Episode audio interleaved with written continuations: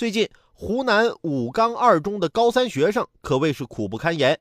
每当他们开始晚自习时，大爷大妈的广场舞音乐就会准时的响起，声音激烈亢奋到让学生们都想翩翩起舞，根本无心学习。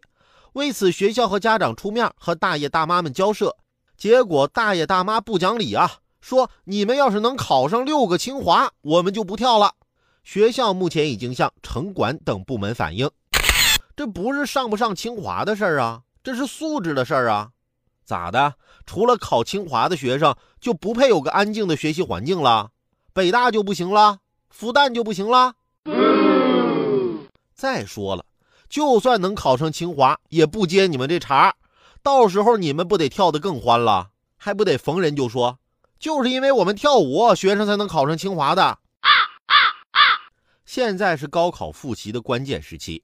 这两天啊，也有小伙伴给我留言说，前段时间啊，一模的成绩下来了，数学成绩不是很理想，他觉得压力很大。